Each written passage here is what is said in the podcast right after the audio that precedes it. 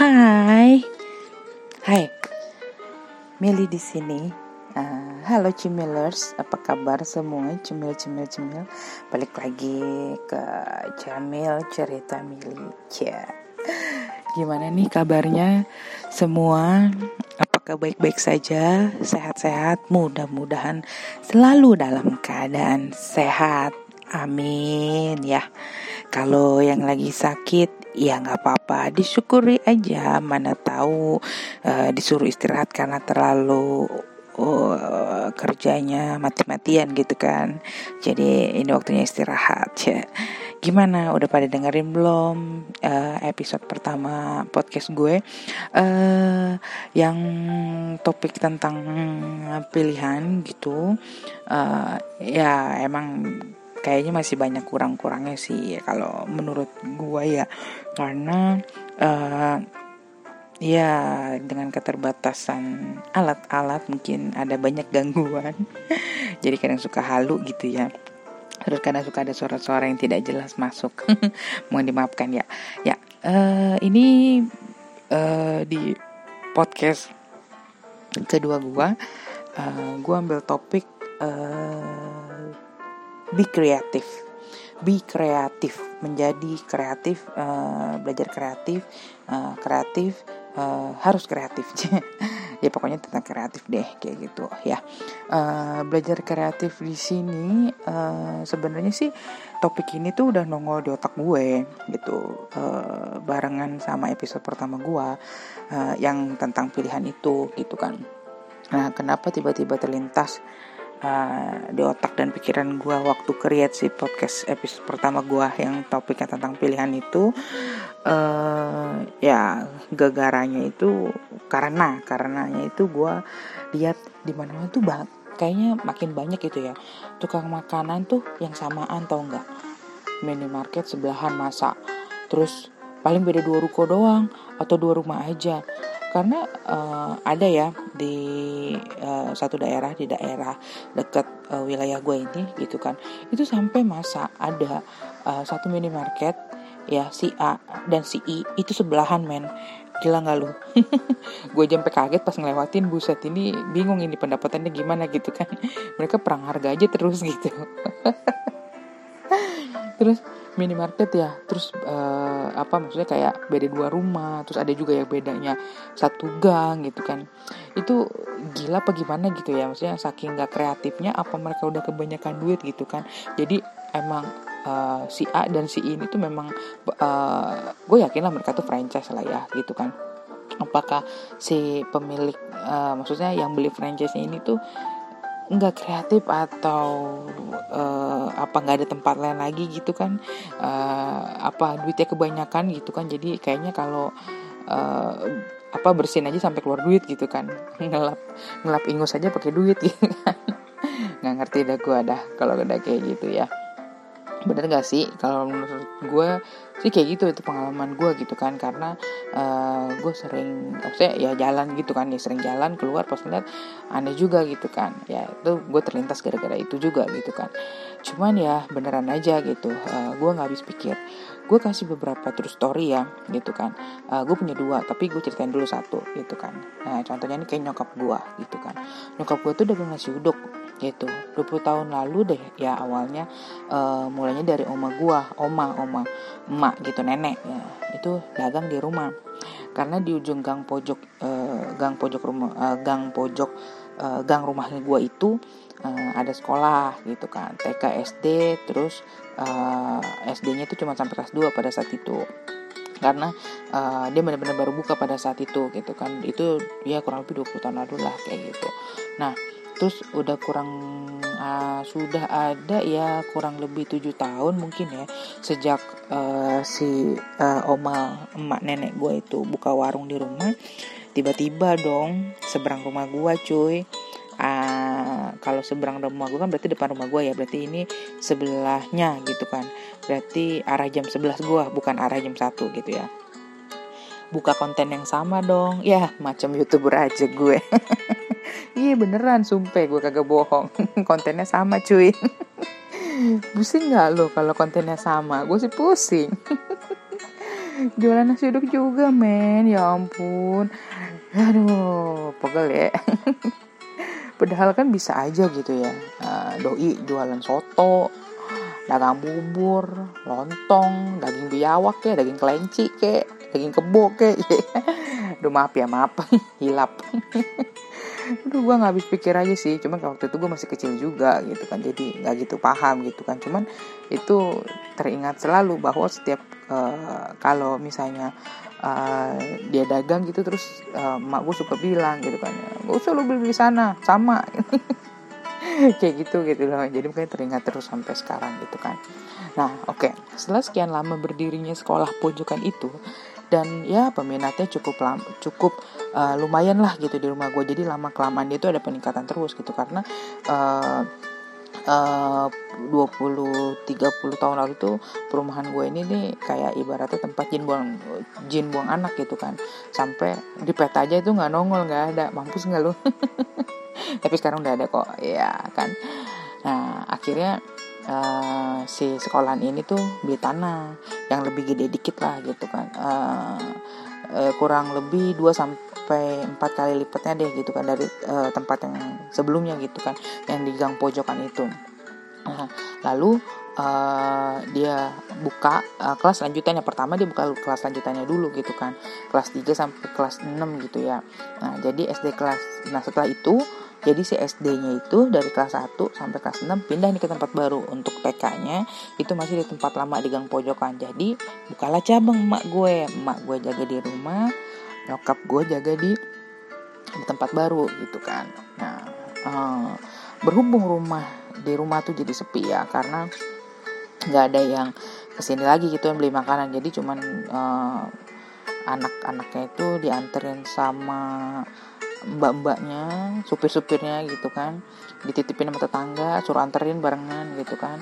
Jadi ada sedikit sepi gitu. Terus jadi oma gue nyari tempat juga di tempat yang deket tempat baru. Uh, akhirnya uh, ya dia sepakat gitu sama nyokap gue buat ya udah di situ deh gitu. Nah tadi kan gue bilang kan bahwa buka cabang gitu kan. Ya itu uh, nyokap gue uh, naik sepeda gitu naik sepeda bawa di keranjang gitu. Uh, dia di pinggiran pintu sekolah itu aja gitu kayak gitu. Jadi cuman buat kayak yang berat-beratannya aja kayak nasi uduknya aja. Jadi nggak ada kayak goreng-gorengan tuh nggak ada. Nah lanjut. Nggak lama nggak lama nih nggak lama dari akhirnya oma gue dapet tempat di tempat baru itu tempat untuk usaha. Nggak lama oma gue oma gue nih jualan kan di tempat barunya gitu kan. Nah, udah dia siapin semuanya dia beresin lu tahu nggak apa yang terjadi? Seberang tempat dia dagang yang baru itu buka juga dong menu yang sama di rumahnya. Which is itu nggak bayar sewa. Emak gua nenek gua kan bayar sewa dong. Jadi otomatis harga di oma gua ini pasti ya pastilah lebih mahal gitu kan. Dibandingin uh, si orang yang buka di rumahnya itu which is ya pasti lebih murah karena nggak bayar sewa gitu kan ya ampun why gitu. Oh why? Ya enggak sih? Kenapa sih mesti jualan item konten lagi yang sama? Aduh please deh gitu kan. Setelah dilihat gitu kan bahwa jualanan si uh, emak nenek gue ini tuh laku gitu kan. Kenapa lu harus jual konten yang sama gitu kan? Walaupun gue tahu gitu kan sebenarnya kalau untuk rasa kan pasti beda beda tangannya beda lah gitu. Cuman kan malas banget gak sih? Lu lu lu, lu coba lu pikir deh gitu kan. Lu dagang nasi goreng. Seberang lu tepat di seberang depan muka lu dagang nasi goreng juga. Mampus gak walaupun emang ya rasa mah gak bohong rezeki juga gak ke mana gitu. Tapi kan enak gitu kan. Maksudnya sekarang kalau misalnya sekarang gini kalau misalnya kondisinya rame hmm, uh, lu rame gitu kan. Ada orang buru-buru. Nggak bakalnya dia mau tunggu di tempat lu. Dia pasti bakal pergi ke seberang lu ya kan ya jadi berbagai rezeki gitu kan. Bukan masalah berbagai rezeki gitu kan tapi ya uh, lebih kreatif dikit lah gitu. Kayak gitu kalau menurut gua ya. Nah kemudian nggak lama nggak lama nih itu kan kejadian yang pertama sekali tuh. Di deretan oma gua uh, itu juga ada yang jualan lagi. Jadi karena itu makin lama makin ramai sekolahannya jadi uh, banyak yang dagang. Nah tahulah kayak abang-abang cireng cimol gitu kan terus tukang tahu gejrot lah terus tukang lidi-lidian lah terus banyak lah telur-telur gitulah kan. Nah terus tapi ini ada yang punya rumah juga di pas di depan uh, apa namanya sekolahannya gitu kan. Tebak dong dia dagang apa. Sama loh eh, sama juga sama juga nasi uduk juga gitu kan. Kontennya sama gitu kan. Tapi lokasinya pas di depan sekolah kayak tadi gue bilang. Jadi uh, sekolahnya ini bentuknya kan di hook ya bukan di tusuk sate gitu kan. Jadi depan jadi dia udah yang paling buntu gitu. Nah terus uh, kiri kanan itu kan uh, apa rumah-rumah warga gitu. Nah itu jualan di situ gitu. Tepat di depan uh, pintu gerbangnya dong. Otomatis ya uh, ya jadi lebih lebih lebih gampang dijangkau lah gitu kan. Tinggal anak-anak keluar dari maksudnya tinggal gapai keluarin tangan aja dari pintu gerbang gitu kan. Tante-tante saya mau dong gitu kan duduknya gitu. Kalau kalau ke oma gue kan perlu effort keluar dari gerbang gitu kan kan. Sedangkan itu tidak boleh dari sekolahannya gitu. Nah terus uh, ya gue gue gimana ya gue sama emak gue tuh emak gue gue sih mikir gini ya maksudnya kok uh, kenapa sih gitu kan? Lu nggak buka kayak lontong sayur gitu ketupat bubur kue jajanan pasar gorengan masih banyak kan gitu kan? Kayak bubur juga banyak ada bubur ayam bubur kacang hijau bubur kacang apa merah gitu kan? Atau jual apa kayak gitu kan? Masih banyak lagi gitu loh. Kenapa kenapa? Atau lu jual nasi kuning gitu kan? Masih oke okay lah gitu. Kenapa lu harus sama? Nasi uduk putih juga gitu kan? Kenapa nggak coba yang lainnya gitu? Uh, apa iya nasi uduk lah yang paling menarik gitu kan ya seberapa prima donanya kan nasi uduk di tempat itu lu bayangin gak sih gitu kan di satu tempat yang sangat kecil gitu ya dikerubutin dengan pejuang-pejuang nasi uduk gitu kan. Kayaknya nggak kreatif banget gitu. Nah ya kesal gondok gitu kan. Masalahnya mereka tuh nggak bisa tuh ya jualan dengan cara damai dan profesional gitu. Gue sebelnya kayak gitu gitu kan. Ini lebih ke kesel kali ya kecurahan kesel-kesel gue gitu kan. Uh, banting harga habis-habisan dan yang paling gue kesebel itu ngomongin makanan. Ngomongin gitu loh ngomongin makanan si A nggak enak. Makanan si B basi. But honestly ya nenek gue cuma berdoa aja dong. Dia bilang rezeki mah ada yang ngatur dan gak akan ke mana-mana. Tapi eh, gue gue udah lumayan gede waktu itu gitu kan jadi SMP lah gitu. Gue tuh gondok gue cucunya nih gondok banget gitu jengkel setengah mati. Kenapa ya dagangan kita jadi nggak habis dong. Kesian kan maksudnya nenek gue mesti bangun pagi-pagi gitu loh. Udah kalau mereka kan rumahnya maksudnya gini loh kalau mereka itu kan semuanya kan di rumah gitu kan which is mereka udah nggak bayar sewa. Which is lagi mereka nggak perlu bangun uh, maksudnya nggak perlu siap lebih awal. Kalau om aku kan harus bangun pagi-pagi dan siap lebih awal untuk dia lakukan perjalanan sampai ke tempat dagang dia itu gitu kan. Dan hebat dan luar biasanya itu nurun dong. Turun temurun. Sampai ke zaman sekarang nih zamannya emak gua. Nyokap ya maksudnya. Uh, kan nenek gue kan akhirnya udah meninggal nih. Jadi sekarang uh, nyokap gue nih yang nerusin gitu. Nyokap gue udah bilang kata jadi ya sayang banget lah kalau misalnya nggak diterusin. Karena kan masih ada pelanggan-pelanggan yang lama gitu kan. Ya sebenarnya sih pelanggan-pelanggan yang lama itu juga kan memang karena sebelumnya anaknya sekolah di situ jadi nungguin jadi tahu gitu kan. Tapi ya karena udah kebiasaan uh, nungguin uh, jadi ada mulut mulut ke mulut gitu kan. Jadi orang pada tahu walaupun anaknya udah pada sekolahnya lumayan jauh tapi tetap kalau misalnya mereka Eh, nggak uh, ada sarapan mereka pasti ke tempat nyokap gue gitu kan. Nah uh, terus uh, ya udahlah gitu kan. Akhirnya si nyokap gue ini lanjutin terus gitu kan. Nah lanjut. Kemudian ya itu uh, apa si nyokap gue ini gitu kan. Uh, kan ya dia, dia, dia juga melanjutkan jualan nasi uduk gitu kan. Kenapa ya? Karena memang itu yang banyak dicari gitu kan gitu.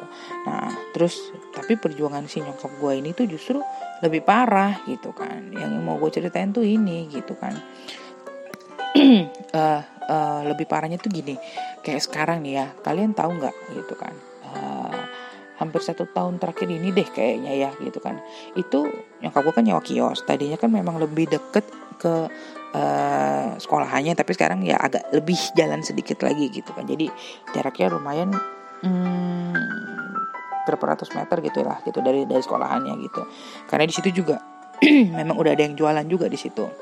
Jadi uh, digusur gitu kan dipindah. Jadi kita agak sedikit jalan jauh gitulah terus uh, apa namanya dia nyewa kios kan nyokap gue ya. Nah nyok uh, nyewa kios.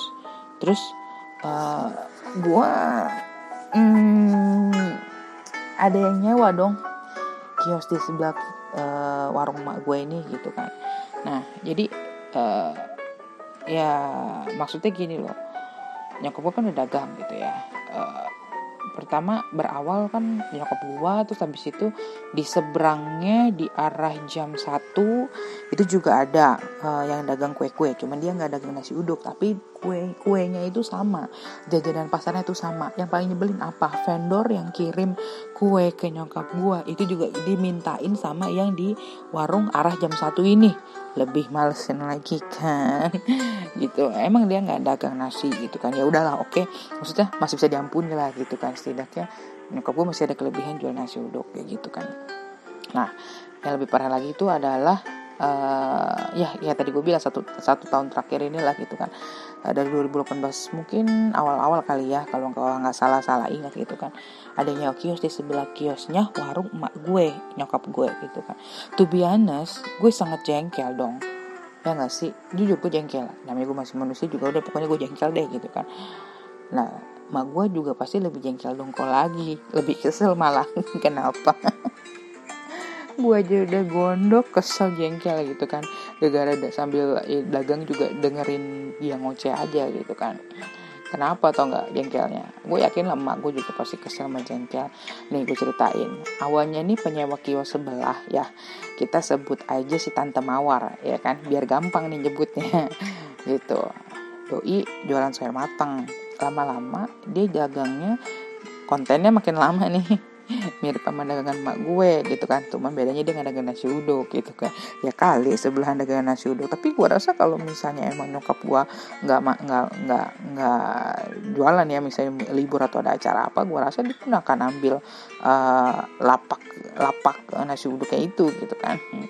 maksudnya dia bikin sendiri gitu Nah, di sini tuh ada ada dua hal yang bikin jengkel. Pertama, si tante mawar ini kalau ada vendor kue emak gue, jadi misalnya ada uh, uh, vendor bikin donat misalnya gitu kan. Dia dia nganter nih, nyokap gue belum belum datang misalnya gitu kan atau udah datang nyokap gue, dia berani dipanggilin dong sama si tante mawar. Tante mawar bilang, "Bagi dong saya juga atau minta kontak handphonenya dong."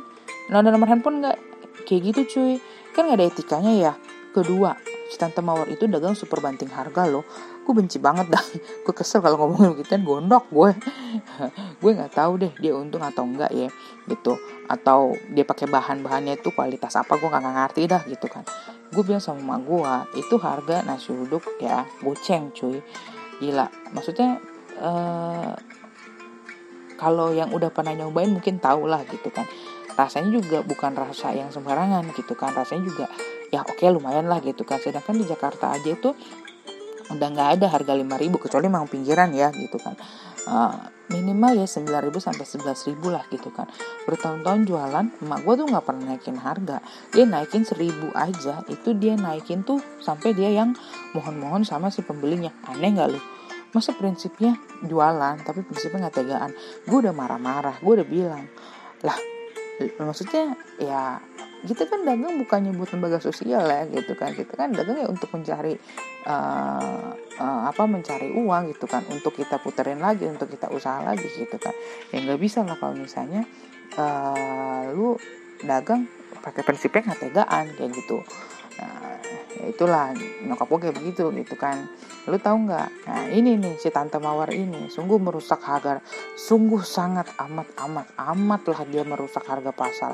Masalahnya kalau cerita mak kalau menurut si cerita mak gue ini uh, apa namanya uh, seorang pengusaha kalau emak gue ini pengusaha ya gue bilang gitu uh, nggak ada tuh namanya konsep investor kendalanya adalah si emak gua ini kagak mau ninggalin kiosnya cuy. Gitu kan. Karena maksudnya gini loh si tante mawar ini kan udah ngerusak harga pasar ya kan? Nah untuk kasus si, si kasusnya nyokap gue ini gitu kan uh, dia tuh eh, nggak uh, masalah gitu kan. Nggak masalah dalam artian uh, apa ya hmm, kayak gini gini gini. Gini maksudnya. Nih uh, gue tau bingung dari tadi. Bingung menyampaikannya gitu kan. Nah jadi uh, kayak si tante mawar ini kan uh, gue udah bilangin tadi nih uh, gila harga-harganya itu benar-benar ngerusak gitu kan. Merusak harga pasar. Di mana dia masih bisa jual dengan harga yang sangat rendah dan memberikan dengan porsi yang cukup besar gitu. Nah permasalahannya ini kalau cerita uh, kasus si emak gue ini uh, masalahnya nih si emak gue ini kan kalau misalnya emak gue ini adalah seorang pengusaha gue rasa nggak bukan jadi satu hal yang masalah bener nggak sih? Karena ada ada konsep investor gitu kan. Kendalanya ini tuh uh, emak gua ini tuh nggak mau ninggalin kiosnya. Karena menurut dia nanti di tempat baru pun belum tentu laku belum tentu kayak sekarang susah lagi gitu untuk mencari pelanggan pelanggan-pelanggan lagi gitu kan dan dia malah ngasih kesempatan orang lain merebut tempat dia saat ini ngerti nggak maksudnya jadi tuh uh, kalau misalnya dia itu pengusaha, gue rasa dia bakal lebih berani bertindak gitu kan. Cuman permasalahannya adalah ini dia yang kita mungkin sering dengar gitu kan. Kalau misalnya ada orang yang berusaha, uh, kita ambil contoh tukang bakmi gitu kan. Ada tukang bakmi yang memang dia dia dagang ya gitu kan. Dia usaha terus aja terus 10 tahun 20 tahun dia dagang dia begitu gitu aja tidak ada satu hasil yang dia uh, achieve gitu kan. Uh, misalnya dia buka cabang atau uh, cabang satu dua tiga gitu dijadiin bisnis gitu kan.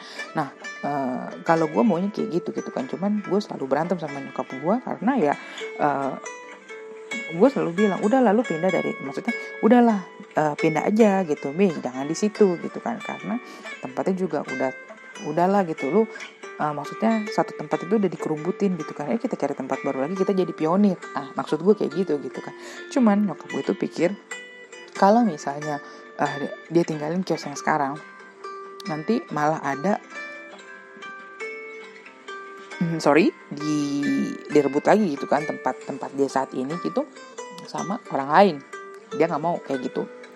Nah itu itu tadi cerita tentang nyokap gue gitu kan Nah, yang kedua ini, ini gue lihat dari Insta Story adiknya temen gue. Jadi buka coffee shop gitu kan. Nah, jadi ceritanya gini, uh, ceritanya itu si temen gue ini uh, buka coffee shop gitu kan, ke coffee shop uh, franchise gitu deh, kayak gitu.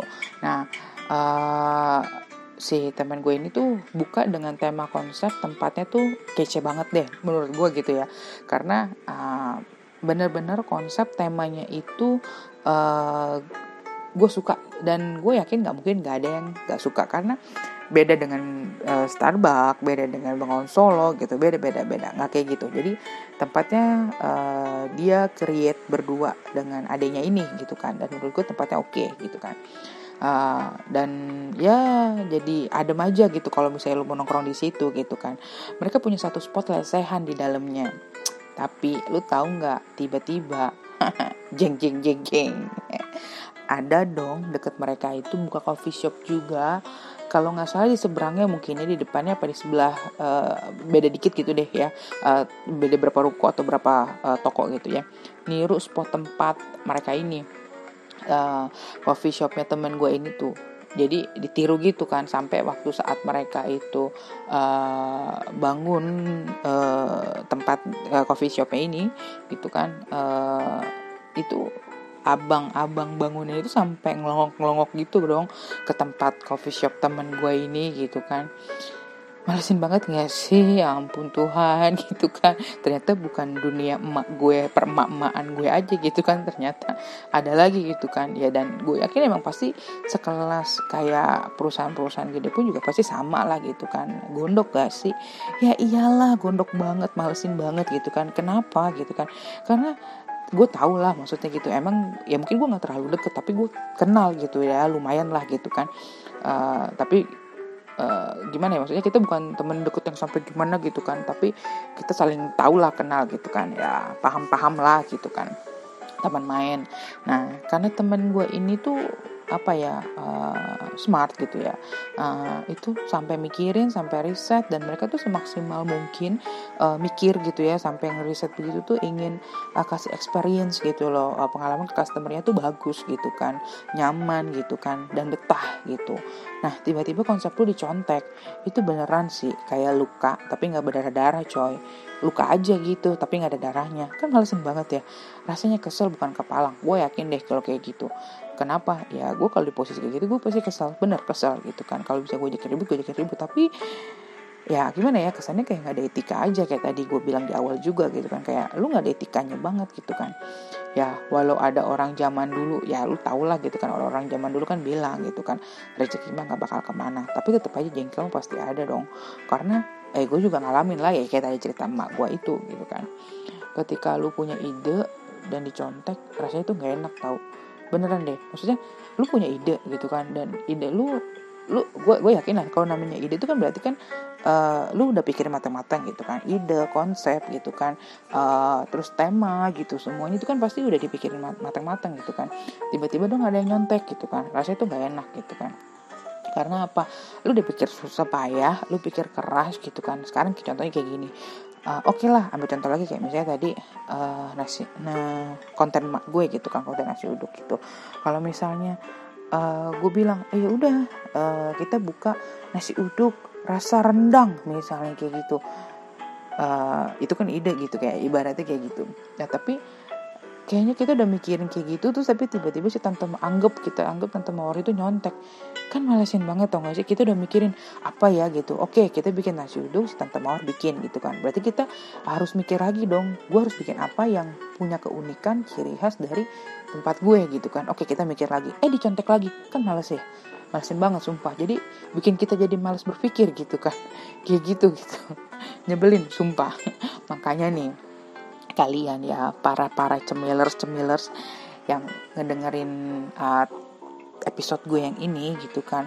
Kalau pada mau buka sesuatu atau buka bisnis sesuatu gitu kan yang berbau-bau tentang ya menurut gue segala hal lah ya gitu kan. Ya buka bisnis atau usaha sebaiknya baiknya nih ya gitu kan. Riset dulu gitu loh.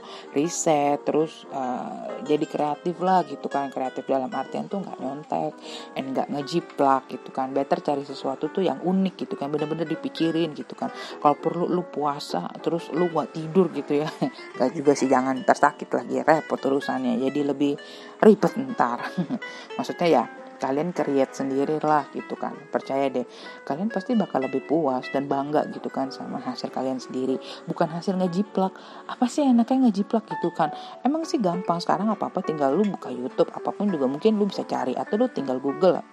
Ya lu bisa bisa dapat gitu kan dapat infonya gitu kan. Tapi rasanya beda dibandingin lu memang bisa mengkreat sendiri dan lu sukses gitu loh. Dibandingin lu harus nyontek gitu loh.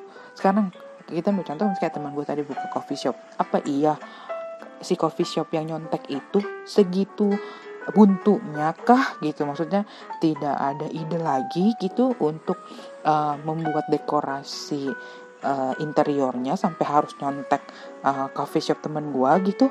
Ya kan? Enggak gitu. Lu tinggal pakai Gramedia atau lu searching gitu kan banyak gitu loh. Sekarang kan dunia teknologi zamannya teknologi itu udah mudah banget gitu loh udah gampang banget lu bisa searching udah dapat gitu kan. Lu cari di Instagram pun banyak gitu. Kenapa lu mesti nyontek? Ikan itu dia itu loh yang bikin gedek gedek gedek gedek. Ngerti gak sih? Gedek tuh kayak jengkel gitu loh. Ya, kayak gitulah pokoknya. Kalian kalau misalnya mau bikin bisnis jadi kreatif. Riset ya. Riset benar-benar.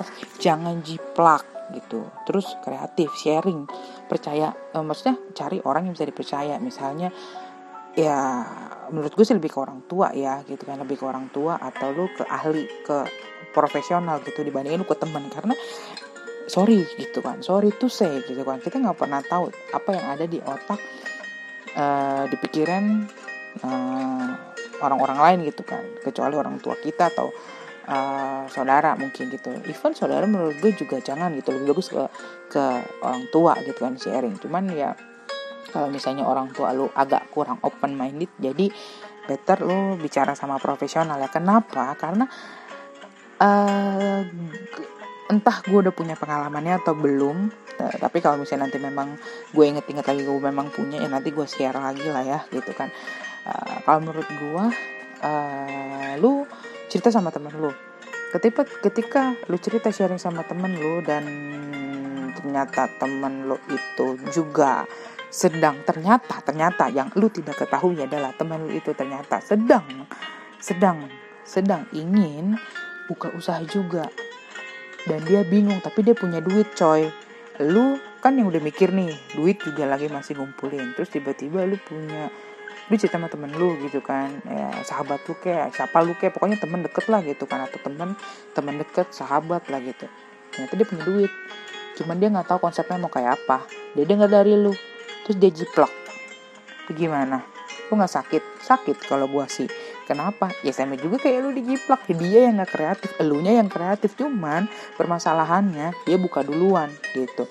Dia buka duluan, terus habis dia buka duluan, lu baru buka. Yang dilihat orang sebagai follower siapa? Lu apa dia?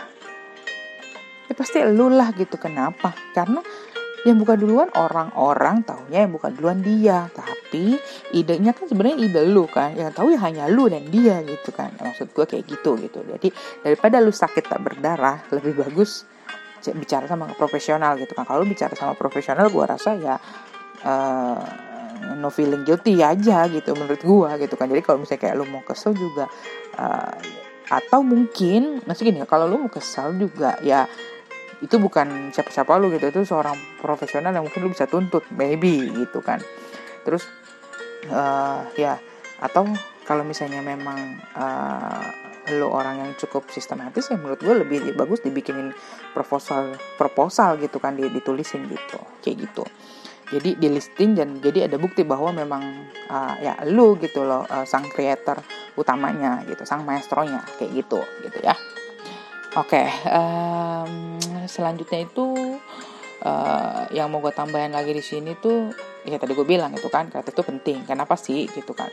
Uh, karena menurut gue ya, menurut gue uh, dengan kreativitas itu hidup kita tuh jadi lebih berwarna. Ya nggak sih? Textbook banget ya gue. nggak lah, maksud gue ya dan benar gitu kan. Menurut gue dengan kreativitas itu hidup kita bisa lebih ada warnanya gitu kan. Kenapa? ya contohnya dulu kayak zaman gue dulu kuliah ya gitu kan dosen pemasaran gue tuh sering banget bilang kita tuh harus jadi pionir jangan jadi follower contohnya odol kalau odol uh, Indomie dan Aqua itu sih ya kalau menurut gue uh, di mana ya ya di mana uh, mereka itu adalah pionir di bidangnya pada zaman itu. Kenapa? Uh, mereka tuh bisa uh, kalau odol Indomie dan Aqua itu lebih ke ngebangun brand uh, mindset brand gitu ya. Jadi uh, brand image-nya tuh kayak udah nempel banget gitu loh di di masyarakat. Uh, odol itu sebenarnya bukan jadi odol itu adalah nama pasta gigi gitu kan. Jadi uh, Pepsodent itu adalah pasta gigi gitu kan. Jadi uh, gel yang kita pakai biasa untuk gosok gigi itu namanya pasta gigi, bukannya odol. Ayo kita beli odol. Odol itu sebenarnya satu nama merek gitu kan. Odol sama dengan Pepsodent itu sama gitu kan. Nah, Indomie ya kan? Sama dengan Sarimi. Ya, maksudnya itu sama gitu. Tapi semua eh ayo kita makan Indomie. Padahal yang lu makan bukan Indomie gitu kan mie sedap gitu, gitu. atau uh, mie sukses gitu kan. Ya kayak gitu contohnya. Aqua. Bang beli aqua. Gitu kan. Hmm, padahal yang dikasih apa dua tang eh, kayak gitu maksudnya.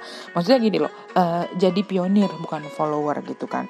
Uh, mungkin contoh gue nggak gitu tepat ya tapi yang yang yang gue mau lebihin arahan kini ke sini adalah uh, lu lu bisa bisa bisa bikin uh, satu uh, brand mindset dari perusahaan bisnis lo itu uh, dikenal orang itu uh, sebagai pionirnya gitu loh. Kayak gitu. Nah, kalau zaman sekarang ya, lu lihat aja deh sendiri. Lu bisa lihat di Let's Go Food, bisa lihat atau uh, di Grab Food, ayam geprek 77. Contoh ya, ini mah cuma contoh aja gue ngarang. Ayam geprek 77, ayam geprek Bang Joko, ayam geprek Bang Ben, ayam ayam geprek pedes setan ayam geprek suka-suka lah. Bakso beranak bakso urut beranak bakso urat beranak bakso urut-urutan. Ya kan? Bakso pijit-pijit bakso sapi asli beranak bakso jumbo bakso telur dan kawan-kawannya lain. Segala macam dunia perbasoan gitu ya. Contoh gini satu orang uh, buka usaha A sisanya ngikut. Lagi nih ya satu orang buka usaha taichan. Mendadak taichan viral dong satu orang buka es kepal Milo mendadak ada Milo di kepel-kepel lainnya. Ya nggak? Ngaku eh gue yang ini enak loh dari Malaysia. Oh ini asli loh dari negara apa gitu kan. Ya terus uh, ada lagi lah yang cisti ada lagi fusion fusion drink lainnya. Ngerembet dari satu brand dengan brand lainnya pun sama gitu loh. Nah di sini uh, berikutnya tuh yang mau gue highlight di sini tuh adalah uh, hobi. Ya hobi. Iya uh, hobi di sini maksudnya kita belajar kreatif tuh karena hobi. Contoh yang paling gampang hobi makan. Hobi makan dalam artian bukannya Uh, maksudnya hobi makan tuh mencoba makanan-makanan baru ya gitu kan. Bukan hobi makan jadi uh, hobi lu apa? Weh gue hobi makan jadi gue harus makan. Bukan gitu kan. Tapi hobi uh, kayak uh, kayak ada satu hal yang baru lu penasaran pengen coba. Maksudnya maksudnya kayak gitu ya gitu kan. Jadi lebih ke arah kuliner gitu kan. Kalau lu suka kuliner kuliner kan banyak tuh ya. Pilih salah satu yang menarik. Terus lu riset itu kan. Jangan asal dan eh, jangan ikutin emosi sesaat doang gitu kan. Maksudnya uh, kayak aduh itu kayaknya bagus tuh kopi gue buka usaha kopi aja deh. Aduh itu ayam geprek bagus tuh gue buka usaha ayam geprek aja deh. Bukan kayak gitu gitu loh. Maksudnya uh, karena semua itu pasti ada masanya gitu kan. Uh, maksud gue di sini tuh lu harus uh, mung mungkin eh hobi itu bisa dijadikan salah satu uh, poin gitu kan. Untuk menjadi dasar berbisnis mungkin gitu kan untuk uh, lebih kreatif kayak gitu. Uh, kemudian hmm, apa namanya kalau misalnya kayak ya lo orang suka nongkrong gitu kan nongki nongki sekarang kan lagi model tuh nongkrong nongkrong cantik ya kan nongki nongki cantik gitu kan. Ya mungkin uh, bisa hmm, dari hobi itu terus lu cari orang-orang yang mungkin punya hobi yang sama kira lu bisa buka. Tapi kalau menurut gue ya untuk sebuah usaha lebih bagus uh, lu pinjam ke bank. Maksudnya gini loh uh, kan ada yang kayak uh, bank penyedia UKM usaha untuk uh, usaha kecil menengah gitu kan kayak gitu. Menurut gue itu jauh lebih better. Kenapa? Karena lu nggak pakai duit sendiri. Gitu ya karena kalau misalnya lu pakai duit sendiri ya lu pasti uh, bakal lebih stres. Tapi kalau misalnya lu pinjam dari bank kayak UKM UKM gitu ya gitu kan biasanya itu pasti ada pelatihan pelatihannya uh, dibantu sama profesional profesional dari bank yang ngebantu lu. Kayaknya sih seperti itu. Uh, tolong uh, dikorek ya kalau misalnya maksudnya dikoreksi kalau misalnya gue salah gitu ya. Uh, tapi yang kayaknya gue tahu kayak gitu deh gitu. Jadi uh, kalau misalnya lu kongsi sama temen gitu kan uh, ketika jadi satu masalah uh, itu agak berat. Percaya deh udah jangan deh gitu kan. Karena ada beberapa pengalaman ya seperti itu gitu. Jadi lebih bagus jangan dicoba. Gitu. Terus tapi ya uh, pesan yang terakhir ya. Terakhir deh terakhir. Gue janji ini yang terakhir. Ya yang terakhir ini pesan gue itu ya uh, kalau misalnya mau buka uh, kayak coffee shop atau resto gitu kan ya uh, usaha-usaha kayak gini tuh balik modalnya tuh nggak bisa setahun dua tahun gitu. Jadi memang untuk jangka panjang gitu kan. Jadi lu nggak bisa buka oke okay, gue ngontrak uh, uh, apa venue nya gitu tempatnya. Gue ngontrak dua tahun misalnya. Terus lu berharap dua tahun itu lu balik modal.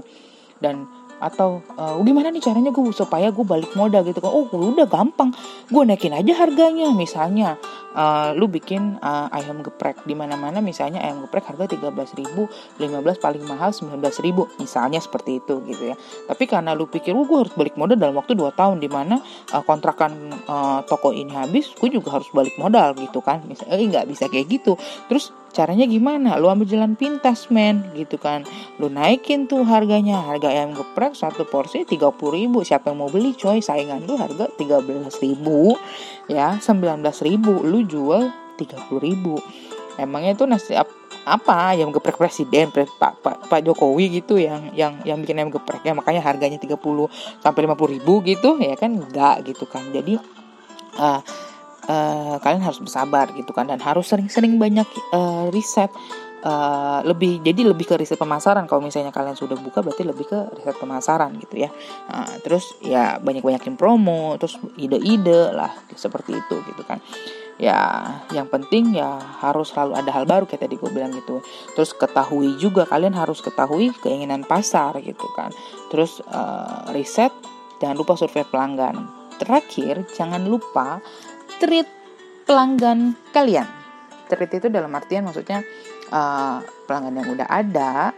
Uh, jadi bagaimana uh, pelanggan yang udah ada itu tetap beli ke kalian. Terus bagaimana menarik pelanggan yang belum menjadi pelanggan kalian, pembeli ya jadi pembeli yang belum jadi pelanggan, terus menjaga merawat pelanggan yang sudah ada dan yang uh, pelanggan kecewa bagaimana bisa balik lagi. Gitu pembeli yang kecewa itu bisa berbalik lagi gitu ke kalian. Hmm, nah kayak gitu deh. Panjang ya ceritanya ya tapi lumayan lah gitu kan. Buat nemenin di jalan gitu kan. Buat nemenin yang lagi nunggu biasa kereta atau yang lagi nungguin bus kalau nungguin bus lebih bagus fokus deh ya nggak usah denger dengerin kayak ginian gitu kan. Karena percuma dengerin gue ngomong juga nggak bakal nggak bakal fokus gitu. Ya kurang lebihnya segitu dulu ya di Cemil episode 2 ini di tema be kreatif ya. Ya gini deh tingkat emosi dan keresahan ibu rumah tangga muda jangan lupa ya pakai muda yang komen yang mau komen silakan monggo aku terima ya mas mbak Semoga bisa menghibur. Selamat bekerja. Untuk yang lagi bekerja, fokus, semangat bekerja. Terus kalau yang sakit, selamat beristirahat. Atau yang udah pulang kerja dengerinnya, selamat beristirahat. Gitu kan. Hati-hati di jalan fokus gitu ya nggak boleh main handphone gitu ya. Terus kalau buat yang lagi nungguin grab atau nungguin ojek gitu kan uh, waspada sama sekitar ya karena kejahatan itu bukan hanya karena adanya niat si pelaku tapi juga adanya kesempatan. Percis gue kayak bang Napi ya padahal gue bukan anaknya bang Napi intinya mah hati-hati di jalan. Jangan main HP di pinggir jalan.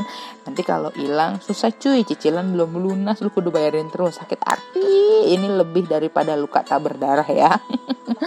Cari tempat rame. Uh, ya aman lah ya. Rame tapi kalau misalnya banyak uh, yang mencurigakan juga ya buat apa gitu kan. Rame tapi aman gitu ya. Baru buka handphone. Oke? okay?